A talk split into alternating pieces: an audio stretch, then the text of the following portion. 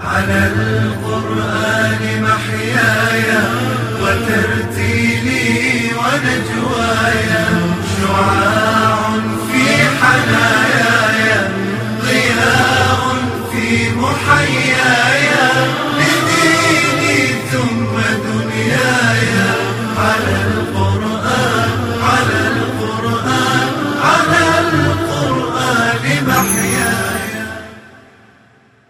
يثبت الله الذين آمنوا بالقول الثابت في الحياة الدنيا وفي الآخرة. الثبات على الحق في الدنيا علامة مبكرة على ثبات صاحبه في الآخرة. ويضل الله الظالمين. ويفعل الله ما يشاء. هذا سبب قلة من يتوب من الظالمين. أن الله يعاقبهم على ظلمهم بالضلال وحرمانهم من الهداية. ألم تر إلى الذين بدلوا نعمة الله كفرا وأحلوا قومهم دار البوار جعلوا الكفر محل الشكر واستعملوا نعم الله في عصيانه فأعضاء العبد كلها نعم من الله عليه فإذا استعمل بدنه في السيئات بدلا من الحسنات وأودع الغفلة قلبه بدل اليقظة وعلق قلبه بالخلق بدلا من الخالق ولطخ لسانه بغيبة المخلوقين بدلا من ذكر رب العالمين فقد بدل نعمة الله كفرا. جهنم يصلونها وبئس القرار. ما فائدة التقلب في نعيم هذه الدار إذا كانت جهنم غدا هي القرار؟ وجعلوا لله أندادا ليضلوا عن سبيله. قل تمتعوا فإن مصيركم إلى النار. متاع يستقر صاحبه غدا في جهنم. فهل هذا متاع؟ تمتع قليلا وعذب طويلا. قل لعبادي الذين آمنوا يقيموا الصلاة وينفقوا. لا قيمة لإيمان لا يدفعك إلى الصلاة. وينفقوا مما رزقناهم سرا وعلانية. ما الأفضل؟ صدقة السر أم العلانية؟ قال ابن العربي والتحقيق فيه أن الحال في الصدقة تختلف بحال المعطي لها والمعطى إياها والناس الشاهدين لها. أما المعطي فله فائدة إظهار السنة وثواب القدرة وآفتها الرياء والمن والأذى. وأما المعطى إياها فإن السر أسلم له من احتقار الناس له أو نسبته إلى أنه أخذها مع الغنى عنها وترك التعفف. وأما حال الناس فالسر عنهم أفضل من العلانية لهم من جهة أن أنهم ربما طعنوا على المعطي لها بالرياء وعلى الآخذ لها بالاستثناء ولهم فيها تحريك القلوب إلى الصدقة لكن هذا اليوم قليل. من قبل أن يأتي يوم لا بيع فيه ولا خلال. قلت للنفس إن أردت رجوعا فارجعي قبل أن يسد الطريق. يوم لا بيع فيه ولا خلال. يوم القيامة لا تنفع فيه فدة للافتداء ولا تجدي معه صداقة الأصدقاء. من قبل أن يأتي يوم لا بيع فيه ولا خلال. أعظم ما يحض الناس على إقام الصلاة والإنفاق في سبيل الله تذكيرهم باليوم الذي تستحيل فيه الطاعات ولا يمكن استدراك ما فات. وسخر لكم الفلك لتجري في البحر بأمره كيف تطفو السفن ولا تغرق رغم أنها مصنوعة من معادن كثافتها أعلى من كثافة ماء البحر ورغم حجمها الضخم. بينما تغرق إبرة من حديد. والجواب سخر الله البحار وفق قانون ثابت عرفه الإنسان وفق تسخير الله له. وسخر لكم كل شيء مسخر لك يا ابن آدم. فأي كرامة هذه الكرامة؟ وهل يقابل إكرام الرحمن بالعصيان والسير في ركاب الشيطان؟ وآتاكم من كل ما سألتموه. إجابة دعائك أكيدة. قال ابن حجر كل داع يستجاب له لكن تتنوع الإجابة فتارة تقع بعين ما دعا به وتارة بعوضه. من كل كل ما يفصلك عن فضل الله دعوة صادقة من قلب يحسن الظن بربه. وإن تعدوا نعمة الله لا تحصوها. قال الحسن البصري إن فيها لمعتبرة. ما نرفع طرفا ولا نرده إلا وقع على نعمة وما لا نعلمه من نعم الله أكثر. إن عجزت عن إحصاء نعم الله فكيف تزعم أنك شكرتها؟ سين كيف نعد نعمة واحدة؟ جيم النعمة الواحدة مشتملة على آلاف النعم. قال ابن القيم ويكفي أن النفس من أدنى نعمه التي لا يكادون يعدونها وهو أربعة وعشرون ألف نفس في كل يوم وليلة. فلله على العبد في النفس خاصة أربعة وعشرون ألف نعمة كل يوم وليلة. دع ما عدا ذلك من أصناف نعمه على العبد. ما يدفع الله عن العبد من البلايا والمنايا لا حصر له ولا عدد. وهذا من النعم المنسية. فإن الدفع من نعم الله الخافية كما أن النفع من نعمه الظاهرة. إن الإنسان لظلوم كفار. كيف يكون شكرك مكافئا لنعمه؟ وشكرك نزو يسير وإنعامه وافر غزير وما مقدار قطرة شكر بجوار بحور الإنعام.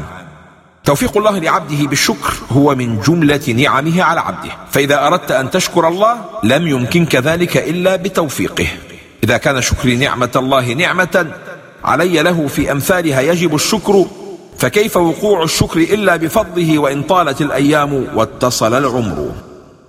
واجنبني وبني أن نعبد الأصنام.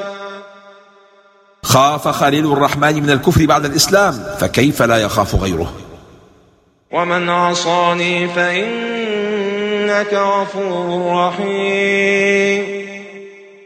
رحمة الأنبياء. ولم يقل فإنك عزيز حكيم لأن المقام مقام استعطاف. أي إن تغفر له وترحمه توفقه للرجوع من الشرك إلى التوحيد. كما قال النبي صلى الله عليه وسلم اللهم اغفر لقومي فإنهم لا يعلمون.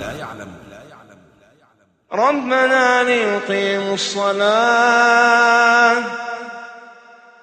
قال القرطبي عن الصلاة خصها من جملة الدين لفضلها فيه ومكانها منه وهي عهد الله عند العباد. فاجعل أفئدة من الناس تهوي إليهم. رحلة الحج والعمرة رحلة قلوب وأرواح لا أبدان وأشباح. أفئدة من الناس تهوي إليهم. البيت الحرام مغناطيس يجذب إليه قلوب المشتاقين. وارزقهم من الثمرات لعلهم يشكرون. واستجاب الله دعوة إبراهيم. وانظر إلى ما عليه البيت الحرام اليوم من الأرزاق والثمرات. ربنا إنك تعلم ما نخفي وما نعلن. وما يخفى على الله من شيء في الأرض ولا في السماء قال الزمخشري المعنى إنك أعلم بأحوالنا وما يصلحنا وما يفسدنا منا وأنت أرحم بنا منا بأنفسنا ولها فلا حاجة إلى الدعاء والطلب وإنما ندعوك إظهارا للعبودية لك وتخشعا لعظمتك وتذللا لعزتك وافتقارا إلى ما عندك واستعجالا لنيل أياديك وولها إلى رحمتك وكما يتملق العبد بين يدي سيده رغبة في إصابة معروفه. الحمد لله الذي وهب لي على الكبر إسماعيل وإسحاق. إن ربي لسميع الدعاء.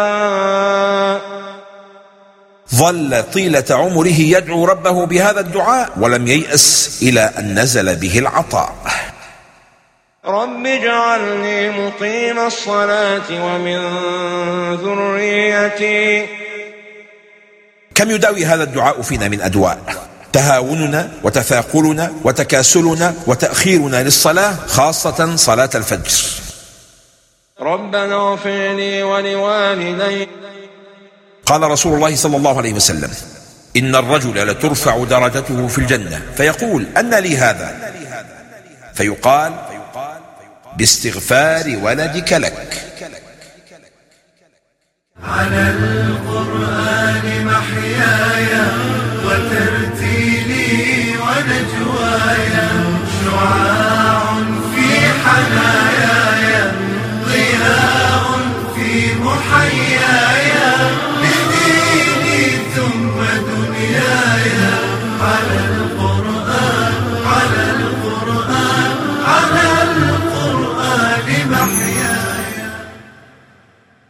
ولا تحسبن الله غافلا عما يعمل الظالمون. من الحقائق التي لا يعرفها كثير من الناس ما قرره الإمام المنوي فأكثر ما يدخل الموحدين النار مظالم العباد. قال ميمون بن مهران هذا وعيد للظالم وتعزية للمظلوم. لا يرتد إليهم طرفهم وأفئدتهم هواء.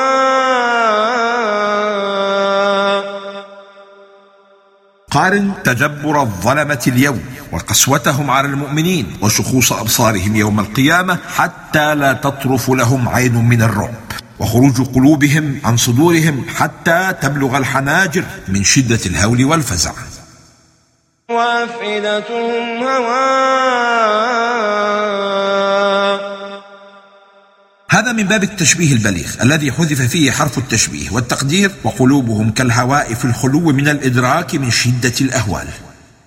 فيقول الذين ظلموا ربنا أخرنا إلى أجل. ربنا أخرنا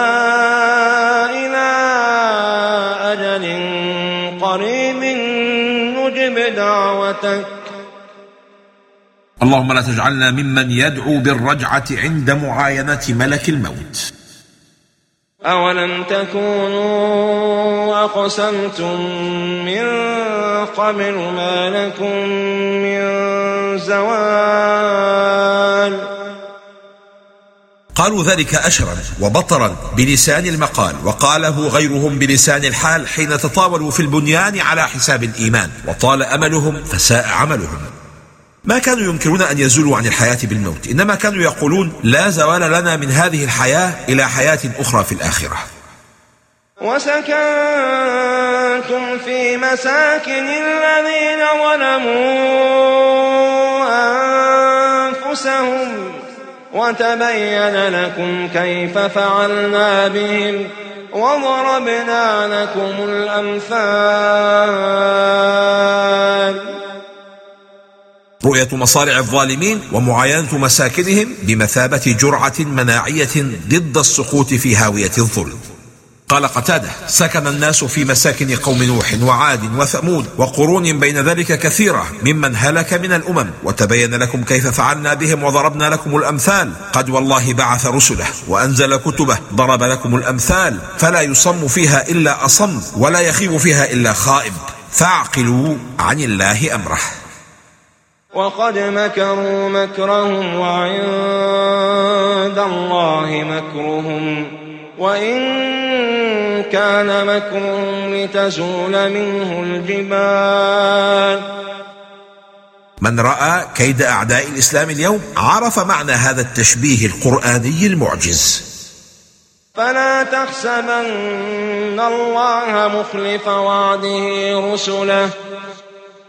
قال الرازي فإن قيل هل قيل مخلف رسله وعده ولما قدم المفعول الثاني على الأول قلنا ليعلم أنه لا يخلف الوعد أصلا. إن الله لا يخلف الميعاد. ثم قال رسله ليدل به على أنه تعالى لما لم يخلف وعده أحدا وليس من شأنه إخلاف المواعيد فكيف يخلفه رسله الذين هم خيرته وصفوته؟ يوم تبدل الأرض غير الأرض والسماوات.